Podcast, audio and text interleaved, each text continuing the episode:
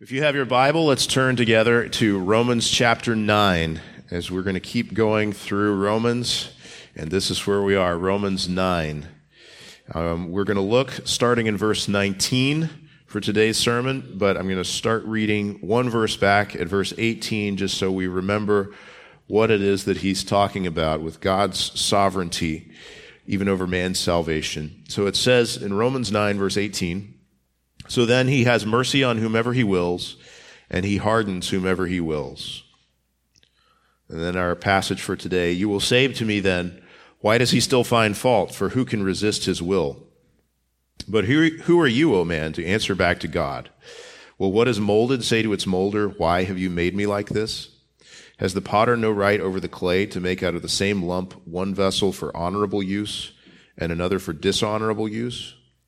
What if God, desiring to show his wrath and to make known his power, has endured with much patience vessels of wrath prepared for destruction, in order to make known the riches of his glory for vessels of mercy, which he has prepared beforehand for glory?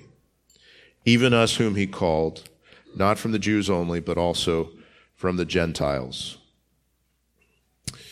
You might already know if you are a believer in Christ, and especially if you've been around here for a while, you might already know what your life is supposed to be all about.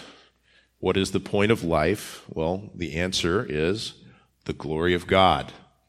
I think that the Westminster Divines did a good job summing up what is the point of life in the very first uh, question and answer in the Westminster Shorter Catechism, where it says that the chief end of man is to glorify God and enjoy Him forever. Just one example of a Bible passage that shows us that is in 1 Corinthians 10:31. So it says, "So whether you eat or drink or whatever you do, do all to the glory of God." So that's what God has created us for. That's what God created you for personally. Maybe you don't know that, or maybe you just need a reminder of that today, that that's why you're here. That's why you exist. The chief end of you oh man, is to glorify God and to enjoy Him forever. But sometimes we would also maybe not recognize what is the chief end of God.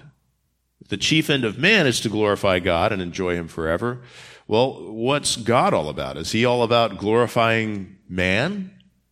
No, I would say that the chief end of God is also to glorify God and to enjoy Him forever. Now, why do I say that? Well, it's because it's all over the Bible. Let me give you some examples. Isaiah 42, verse 8. He says, I am the Lord, that is my name. My glory I give to no other. Or Isaiah 48, verse 11, where he's talking about saving people. Why does he do it? He says, For my own sake, for my own sake I do it. For how should my name be profaned? My glory I will not give to another. Or in Philippians 2, verses 9 through 11, where he's talking about God the Father sending God the Son, Jesus Christ, and what is the goal? What's all this going to wrap up in doing? It says, Therefore God has highly exalted him and bestowed on him the name that is above every name, so that at the name of Jesus every knee should bow in heaven and on earth and under the earth, and every tongue confess that Jesus Christ is Lord to the glory of God the Father.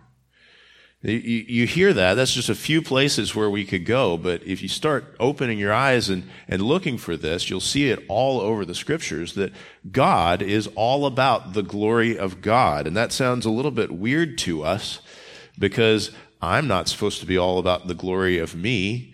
You're not supposed to be all about the glory of you. So why would God be all about the glory of God? Well, it's because He's God and we're not. If we were to be all about the glory of anything other than God, we would have a misplaced worship. And if God were to be about the glory of anything other than God, then God would have a misplaced mindset and a misplaced worship in a way. It's because of this, 1 Peter 4:11, to him belong glory and dominion forever and ever. Amen. It's because he is the glorious one. Glory and dominion actually do belong to him. And if he were to be about the glory of anything else, he would be in the wrong. But he is about his own glory. as it's going to sum up at the end of Romans 11. This whole section of Romans runs from 9 through 11. In the end of it, it's going to say, From him and through him and to him are all things. To him be glory forever. And that's what we have here is we have the glory of God on display in his salvation of man and also in his decision not to save everyone which is a hard thing. We're, we're confronted today with a hard subject in the scriptures. We, we've been looking at it through Romans 9 and going through it and seeing for these past three weeks now what it tells us about what's called the doctrine of election. It, it said back uh, in, in verse uh, 11 that God's decision to save some and not others, and he's talking specifically there out of, out of the people of Israel, the Jewish people. It says it's so that God's purpose of election might continue. Eh, but, but why is this? Why is it that God has chosen to have mercy on some and not on others? Why does it not depend on human will, but on God's free will? Why does He have mercy on whom He wills, and why does He harden whom He wills? That's a hard question, but the answer is in today's text. And the answer is for His glory. All of this is about the glory of God. The way that He puts it in Revelation is I am the Alpha and the Omega. I am the beginning and the end. He is the one who started it all, and He is the point of it all. All of it is for His glory, including the very difficult subject to think about, the very difficult subject for us to wrap our minds around, which is why does God create some people who will be destroyed for all eternity who will suffer conscious eternal torment under his hand for their sins? That is a hard question. But the answer is wrapped up here in this text to say it is for his glory. It's to demonstrate his glory. It's that God is sovereign in all of this, and God is sovereign for his glory. You could say here that we see what is the, uh, you sometimes call them the five solas of the Reformation or the five onlys of the Reformation. That we've been talking uh, as we go through the book of Romans about how man can be saved from his sins according to what it says here in the scripture alone as our final source of authority. That, that we are saved by his grace alone through faith alone, in Christ alone, and especially we'll see today for the glory of God alone. Not for our own glory, but for His glory. Now, when we start talking about the issue of election, of God deciding who it is that He's going to save, we've already said that there's some natural objections that start to well up in human minds. Paul, it seems, has encountered a lot of these objections throughout the course of his ministry. And so he's, he's taken uh, a second here, and these, these, the paragraph that we went through last time that started in verse 14, and the paragraph that we're going through today in verse 19 to, to just take an aside and say, I know you're going to have objections to this because whenever I talk about this, people have objections to this. That's what I think Paul is, is, is doing here is saying, I know the kinds of stuff that comes up when I say this, and let me just go on and address it right now. One of those objections that we saw last week was, doesn't that mean that God is unjust? Isn't he unfair? Well, he answered that by saying, he's the one who has the authority to punish sin. He's not unfair to leave people in their sin and then also to show mercy to some. It's up to him to do that. But the objection today is this why does he still find fault for who can resist his will? Now remember the verse that came right before it. He has mercy on whomever he wills, and he hardens whomever he wills. So, so, so often, human reason will jump in and say, well, it's all about human free will. God has put this out there out of total love equally toward every single person. And boy, wouldn't they just by their free will please take it? And He is just this God who's pretty strong, strong enough to offer salvation, but not strong enough to actually make it happen. And He's just saying, please, please, by your free will, won't you do it? And, and the Bible has just taught us it depends not on human will or exertion, but on God who has mercy. It's God's free will. God has mercy on whom he wills, and he hardens whom he wills. And when someone wills to come to Christ, it's because God first willed for them to come to Christ. So when someone loves God, it's because he first loved us. That's what he's just taught. But that brings an objection. The objection is, why does he still find fault? This is number one on the back of your bulletin, by the way. I hope you know to look there. There's an outline there.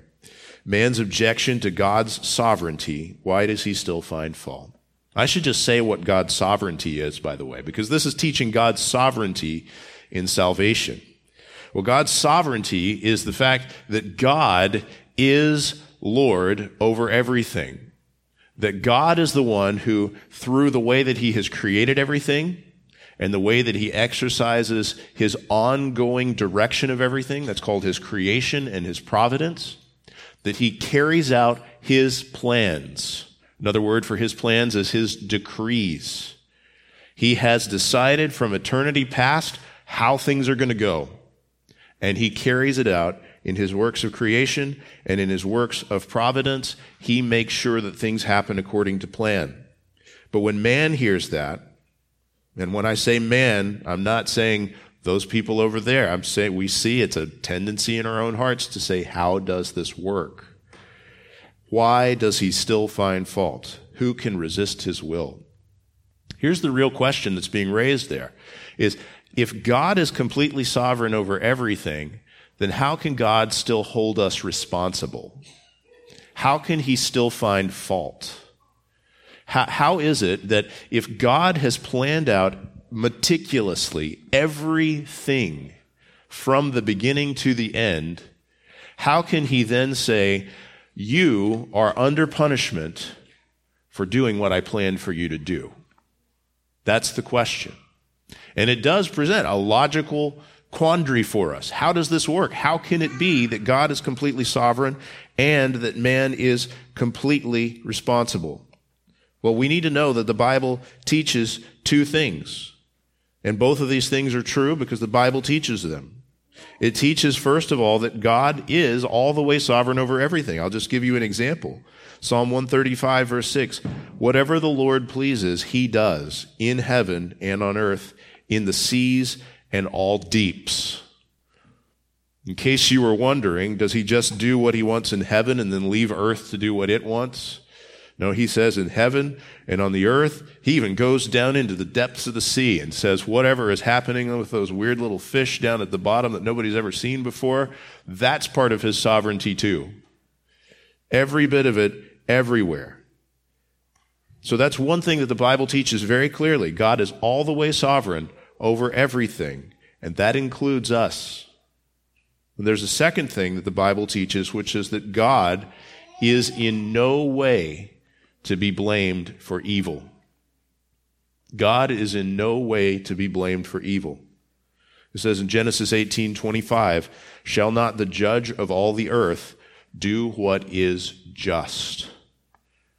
There will be absolutely no bit ounce of evil that on the last day that anyone can look at God and say, "That was your fault, sovereign God." No. The God of the earth, the judge of all the earth, will do what is right. He will do what is just. Where that leaves us is the, the reality that God has both planned out how everything will go, and man is completely responsible for his sin. And Satan and his demons are completely responsible for their sin. We're getting here at some of the most difficult philosophical, logical questions of the Christian faith. How can God be all good, all loving, and all powerful, and evil exist? Well, in some ways, that's something that is just going to make our brains explode the more we think about it. I'm not telling you not to think about it. If you want to go and read some of the excellent books that have been written on that subject and set your mind deeply on that subject as they point you to the scriptures, then that's, that's a good thing to do. But you just need to know up front that, that our basic task is not to say, I'm going to wait until my reason allows for what the Bible says, and then I will accept what the Bible says. No, what we need to do is we need to say, what the Bible says is true. And if my reason doesn't fit what the Bible says, it's my reason that's wrong. It's my logic that is flawed if it doesn't match up with the truths that the Scripture teaches. And here are two truths that the Scripture teaches God is completely sovereign, and He is in no way responsible for evil. He is not the one to be blamed. Man is responsible for his own sin. Let me just read you a couple of places where those two concepts come together. Genesis 50, verse 20. It says, As for you, this is talking, this is Joseph talking to his brothers. Remember, they had thrown him in a pit and left him, uh, well, they sold, thrown him in a pit and then sold him to uh, the Egyptians, pretended that he had been murdered. Um, this, this was this incredibly sinful action that they had done toward Joseph. But Joseph says, As for you, brothers, you meant evil against me, but God meant it for good, to bring it about that many people should be kept alive as they are today. They are completely responsible for their evil actions, and it was within the plan of God to do this sovereign thing. You have the, the greatest example is the greatest evil that has ever been committed, which is the crucifixion of the Lord of glory.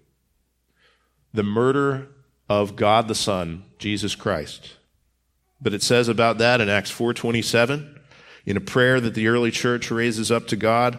For truly in this city there were gathered together against your holy servant Jesus, whom you anointed, both Herod and Pontius Pilate, along with the Gentiles and the peoples of Israel, to do whatever your hand and your plan had predestined to take place. You hear that?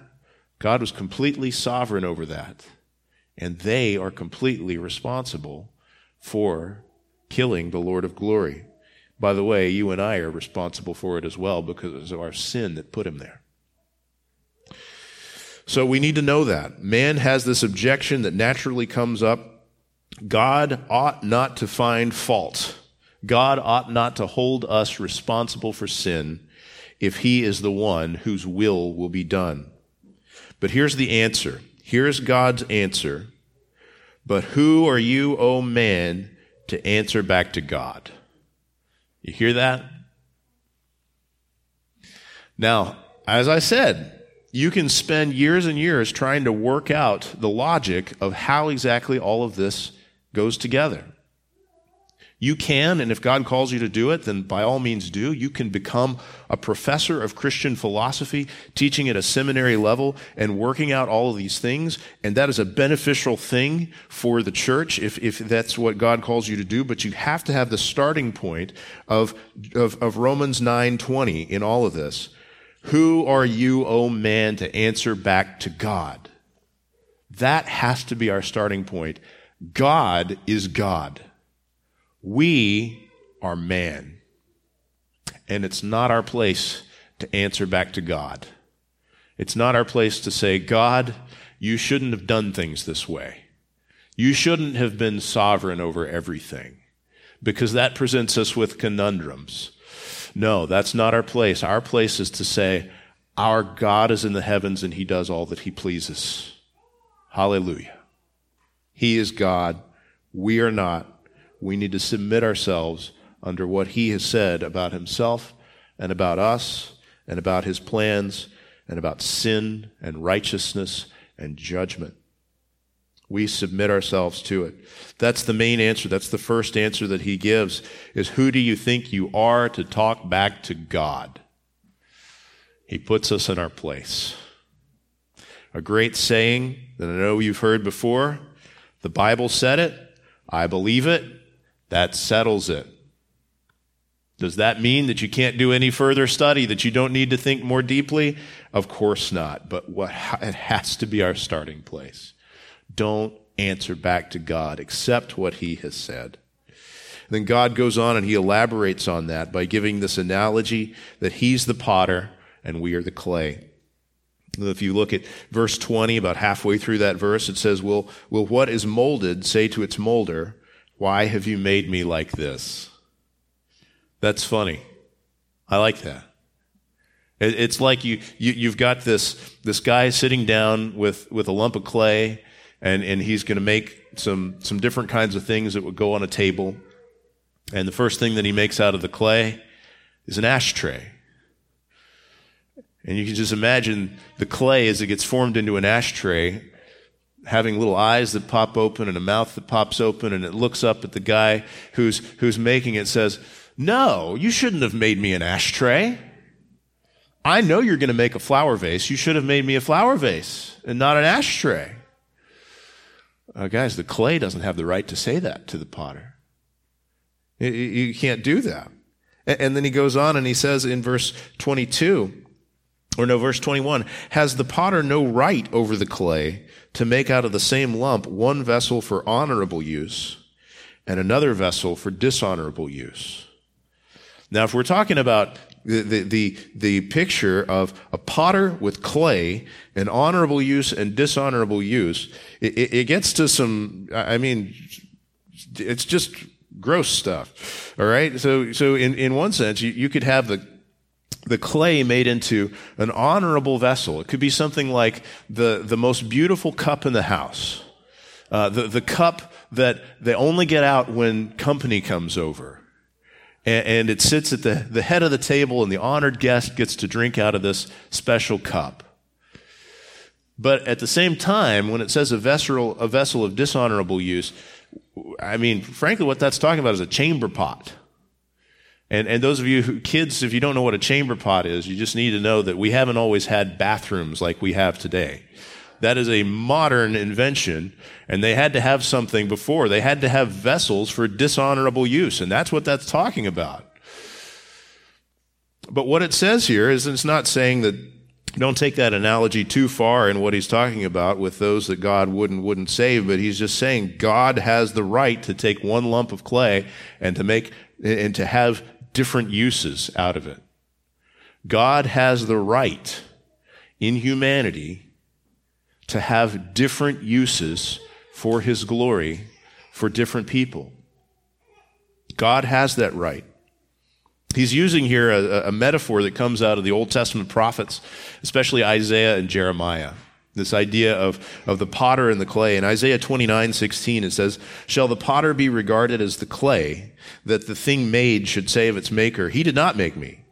Or the thing formed say of him who formed it, He has no understanding. Or in Isaiah 45, 9, woe to him who strives with him who formed him. A pot among earthen pots. Does the clay say to him who forms it, What are you making? Or, Your work has no handles. That's kind of funny. You should have put a handle on me. That's kind of a general idea. Each one of us is clay in the potter's hands. He can do with us as he wishes and we have no right to look at God and say, You should have done it differently. But he also talks about this in terms of Israel. And just keep in mind, in, in Romans 9, we're dealing here, he, he, we're dealing here not just with the doctrine of election, but also the question of why is it that so few people especially in Paul's day, so few people from among the Jewish people had embraced the Jewish Messiah. Why were so many at that moment headed toward an eternity in hell by rejecting the Savior, Jesus Christ?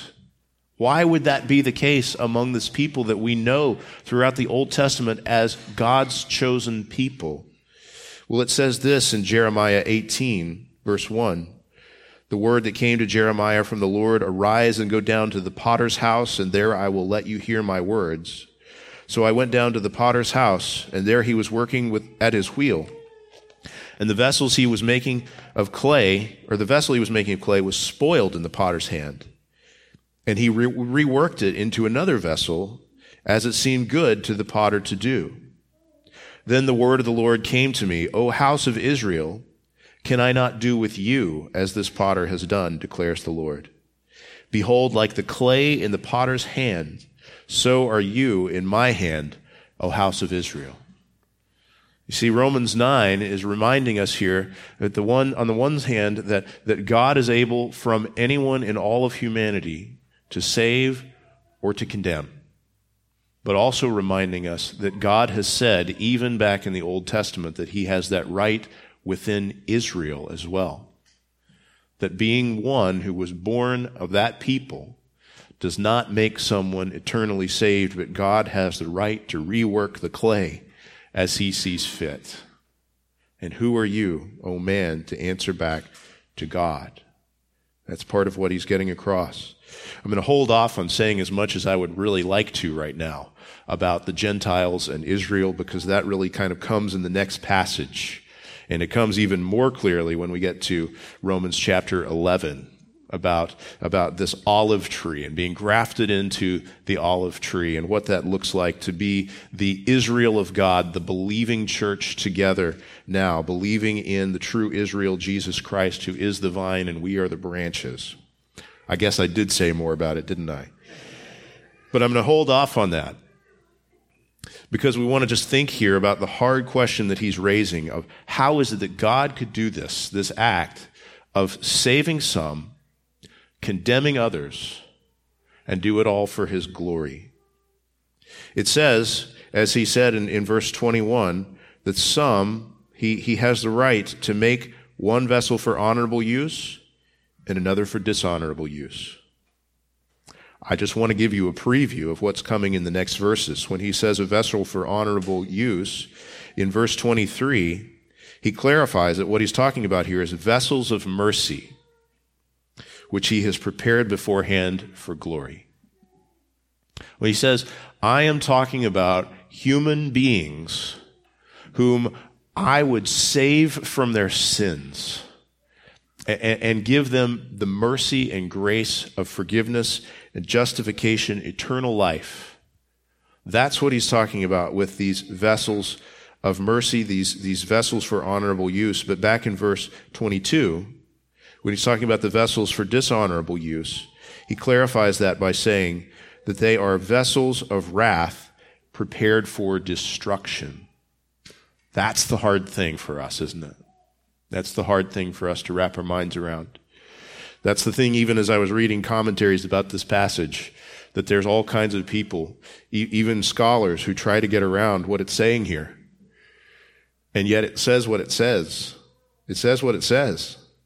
It says that God has prepared some vessels, some human beings, for the purpose of eternal destruction. Who are you, O man, to answer back to God? I get not liking that. We will like it in eternity, but I get that being a hard teaching. But it's what the Bible says. This is not the only place the Bible says it either. In Proverbs 16, verse 4, it says, The Lord has made everything for its purpose even the wicked for the day of trouble. God has the right to do that. Before we keep going, I just want to mention here that these vessels for honorable use and vessels for dishonorable use, we ought not to start thinking that what the Bible is saying is that God made some people inherently better than other people. That's one way that you could take this, but you can't take it that way if you're actually reading the entire book of Romans. Can you? He's not saying here that some people just came out of their mother's wombs as good people because God had formed them into vessels of honor. That's not it at all. Vessels of honor are vessels of mercy. You hear that? He's not saying they were inherently better. It's saying that he prepared them to receive his mercy, to be forgiven of their sin that had made them, according to Ephesians 2 3. And when I say them, I mean me and I mean you. It had made us by nature children of wrath like the rest of mankind. That's what he says. So when he says vessels of honor, he, we're not saying here that the elect are chosen by God because God said, Oh, I made that one so good. I'm going to choose that one. No, all of us are fallen in our sin, but some of us, by God's grace, he has prepared from before the foundation of the world to show us mercy and to bring us to glory and to, to, to, by his grace alone, not by our merit, not by our works, not by anything in us, but by his grace, to let us be those chosen ones who would receive forgiveness and eternal life. And I do want to ask you, do you, do you want to be a vessel of honor? Do you want to be a vessel of honor? Well, here, here's what it says in 2 Timothy 2, verse 20. In a great house, there are not only vessels of gold and silver, but also of wood and clay, some for honorable use and some for dishonorable use. Therefore, if anyone cleanses himself from what is dishonorable, he will be a vessel for honorable use, set apart as holy, useful to the master of the house, ready for every good work. So, Flee youthful, youthful passions and pursue righteousness, faith, love, and peace along with those who call on the Lord from a pure heart. So let me say this. It is not up to us as man to know who it is that God has eternally decreed for salvation or for condemnation. But what we have from our perspective is a command from God would you like to be a vessel for honorable use? Come here. Come, have faith in Jesus. Be among those who call upon the Lord from a pure heart and pursue righteousness and faith and love and peace. Pursue Jesus in faith. Pursue holiness. That's what it looks like when one of these vessels of mercy has received mercy. And so if you want to know that you are a vessel for honorable use, then do what it says. Go away from what is dishonorable. That means repent of your sin and turn to Jesus in faith and pursue him. And that's what it says in 2 Timothy it looks like to be a vessel for honorable use. So I, I don't want us to be those who would come away from a passage like this and say, nothing matters.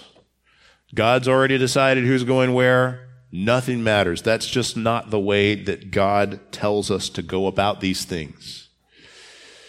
But he also does tell us he had a plan for each and every individual from before the foundation of the world. And why does he even tell us that? Some would wonder that. Why doesn't he just keep us in the dark about that and just leave us with the instructions of what we're supposed to do? Well, here's the answer. It's because it's all for his glory. He wants us to know this for his praise, for his glory. It says in verse 22 that God's glory is going to be displayed in his justice for the reprobate. I've said, I think, both of the last two sermons, something like this, and, and this is where I'm getting this from, is these verses, that God is going to receive eternal glory for every single individual human of all time. For those who stay in their sin and suffer in the lake of fire for all eternity,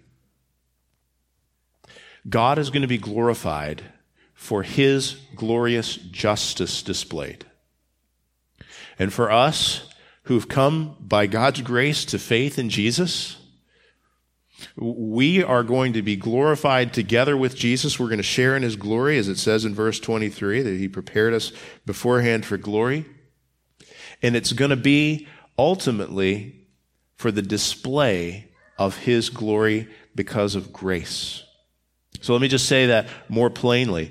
God is going to be glorified for his justice to those who are eternally punished.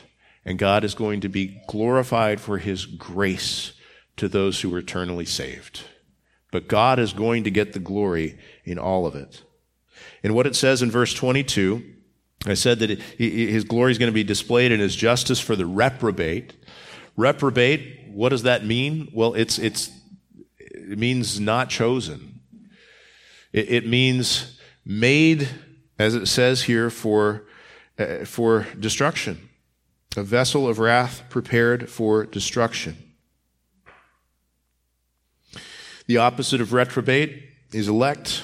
But we have here in verse 22, I've got to say Romans 9:22 is one of the hardest verses in the Bible. But who are you, O man, to talk back to God? So let's listen to it. What if God, desiring to show his wrath and to make known his power, has endured with much patience vessels of wrath prepared for destruction? I want to think first of all about the word patience there. It says he has endured with much patience. That's a reminder that God does not, God, God is not uh, obligated to let us keep on living. God is not obligated to give us any good thing, but God is patient with us. In fact, this is part of the way that God described his own character.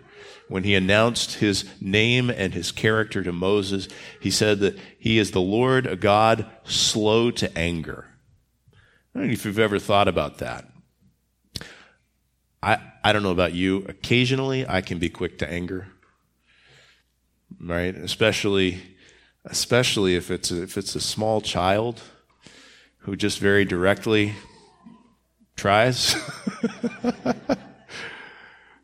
and boy, what a humbling thing to remember the God of all the universe who perfectly hates sin, who has no such thing as unrighteous anger.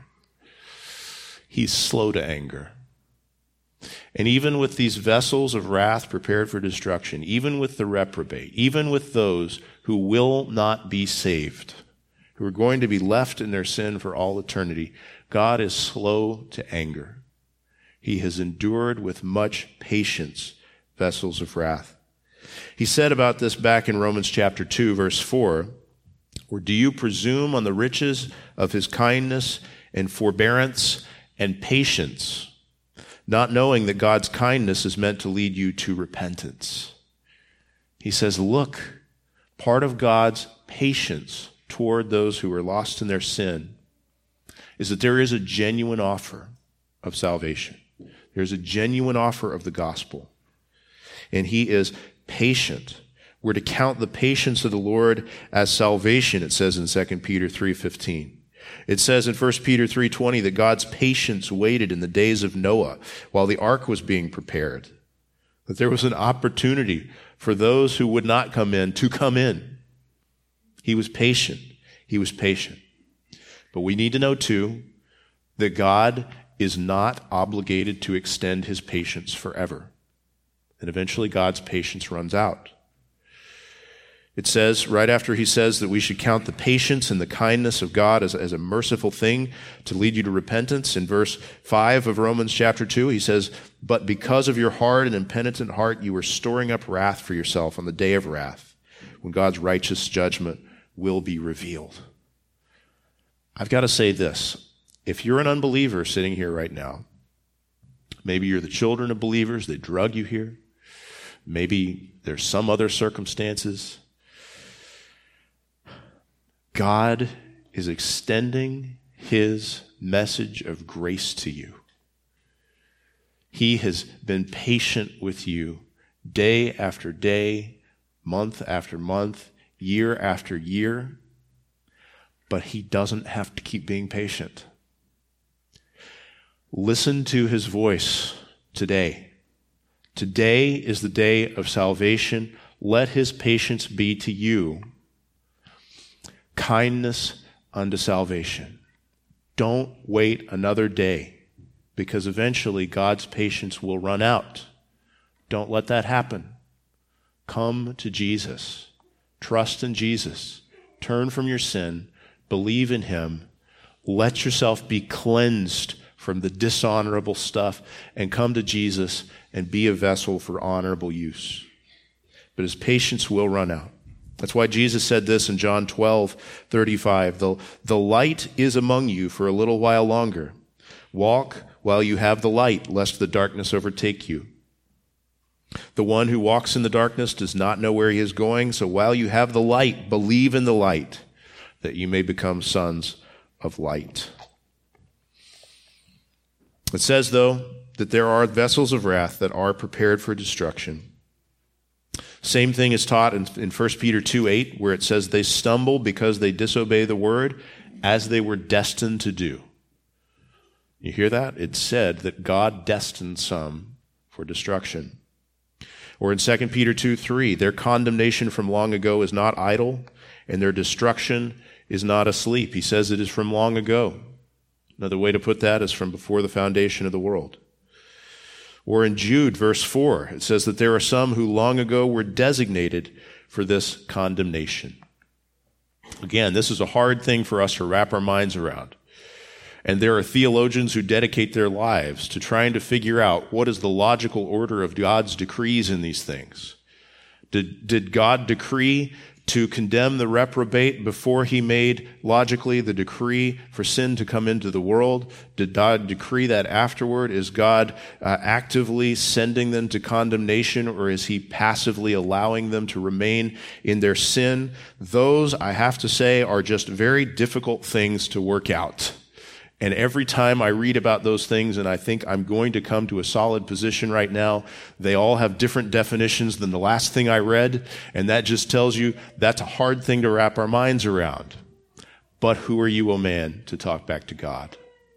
And he said right here that there are those that he has destined for destruction.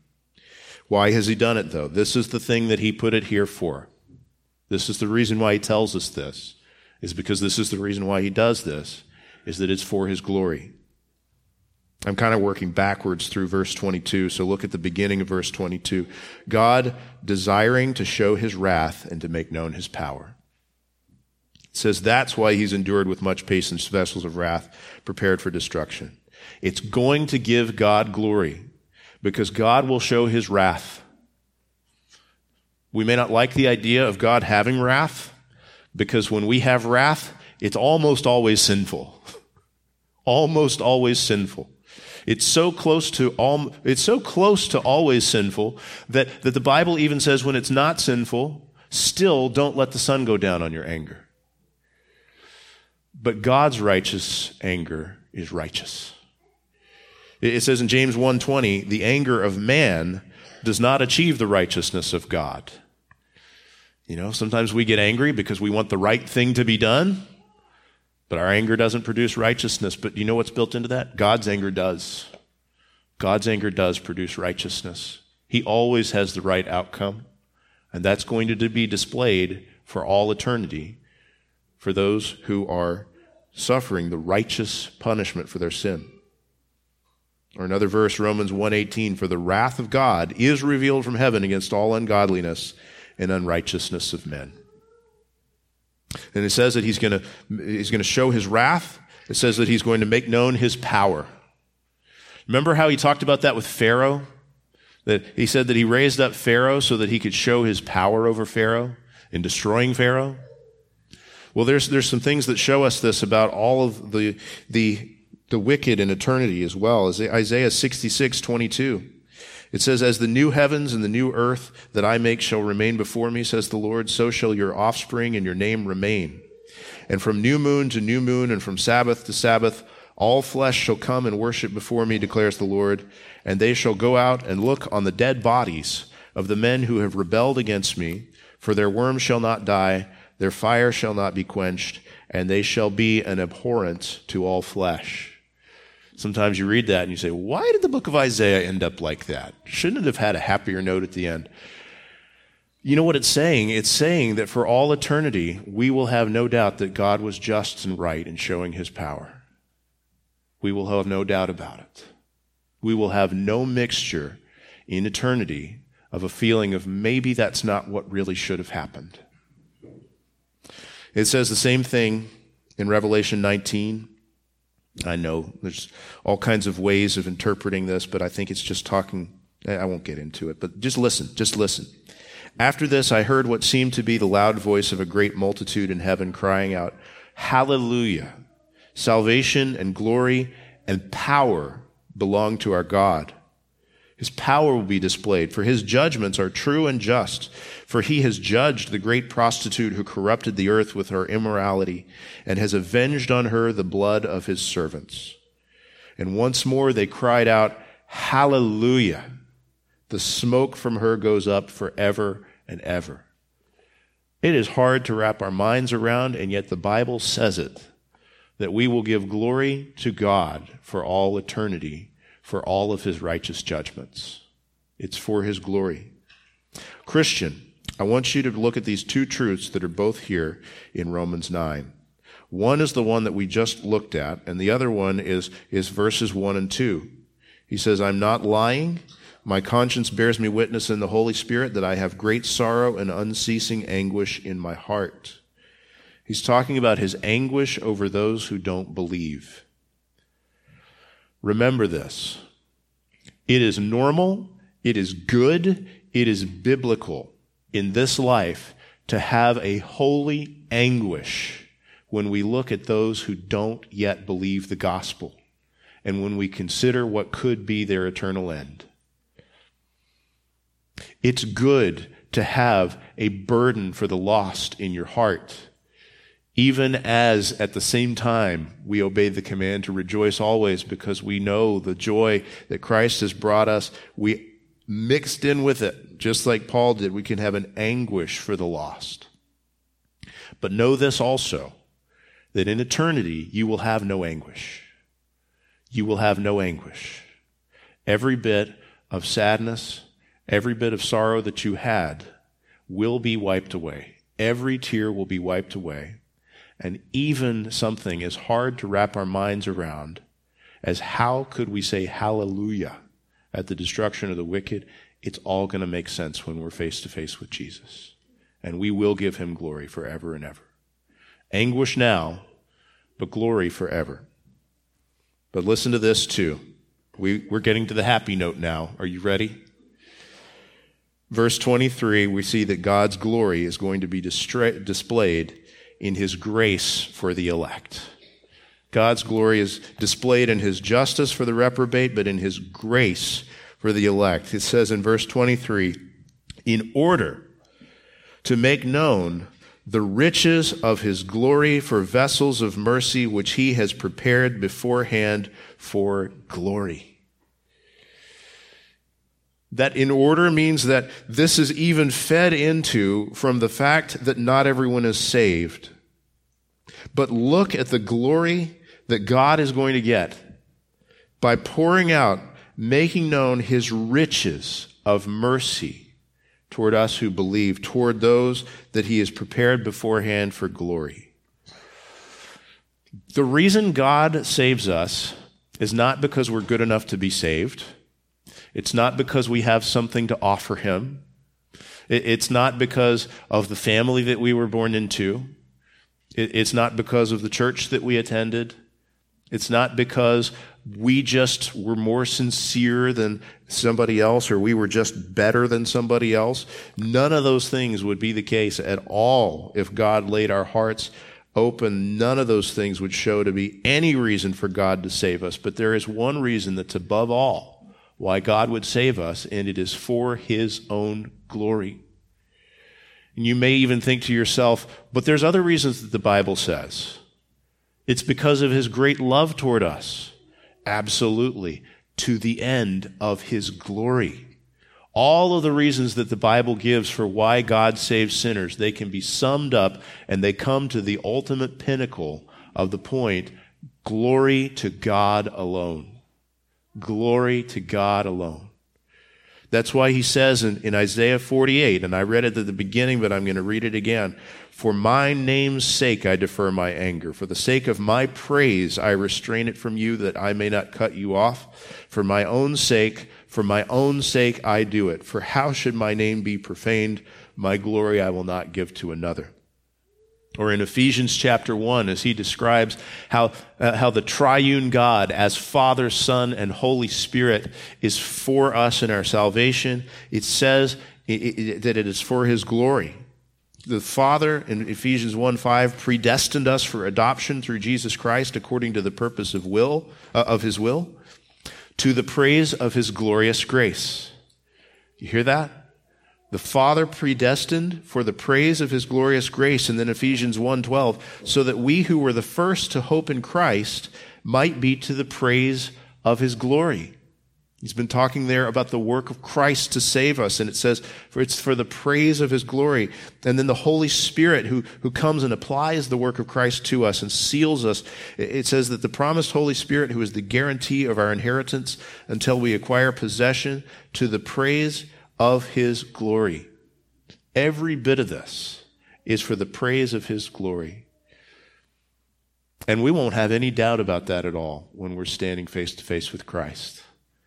we won't have any doubt that maybe God saved me because I was just the kind of person who would blank. No, no. It's to the praise of His glory alone. And then at the very end of what we're going to look at, and we're, we're going to, we're actually going to start with verse 24 next week, but I just want to, I want to look at the first phrase of verse 24 to wrap us up today. Even us whom he has called. Even us whom he has called. Guys, that, that, that wording kind of brings us back down from the mind of God in heaven to what's going on here right now.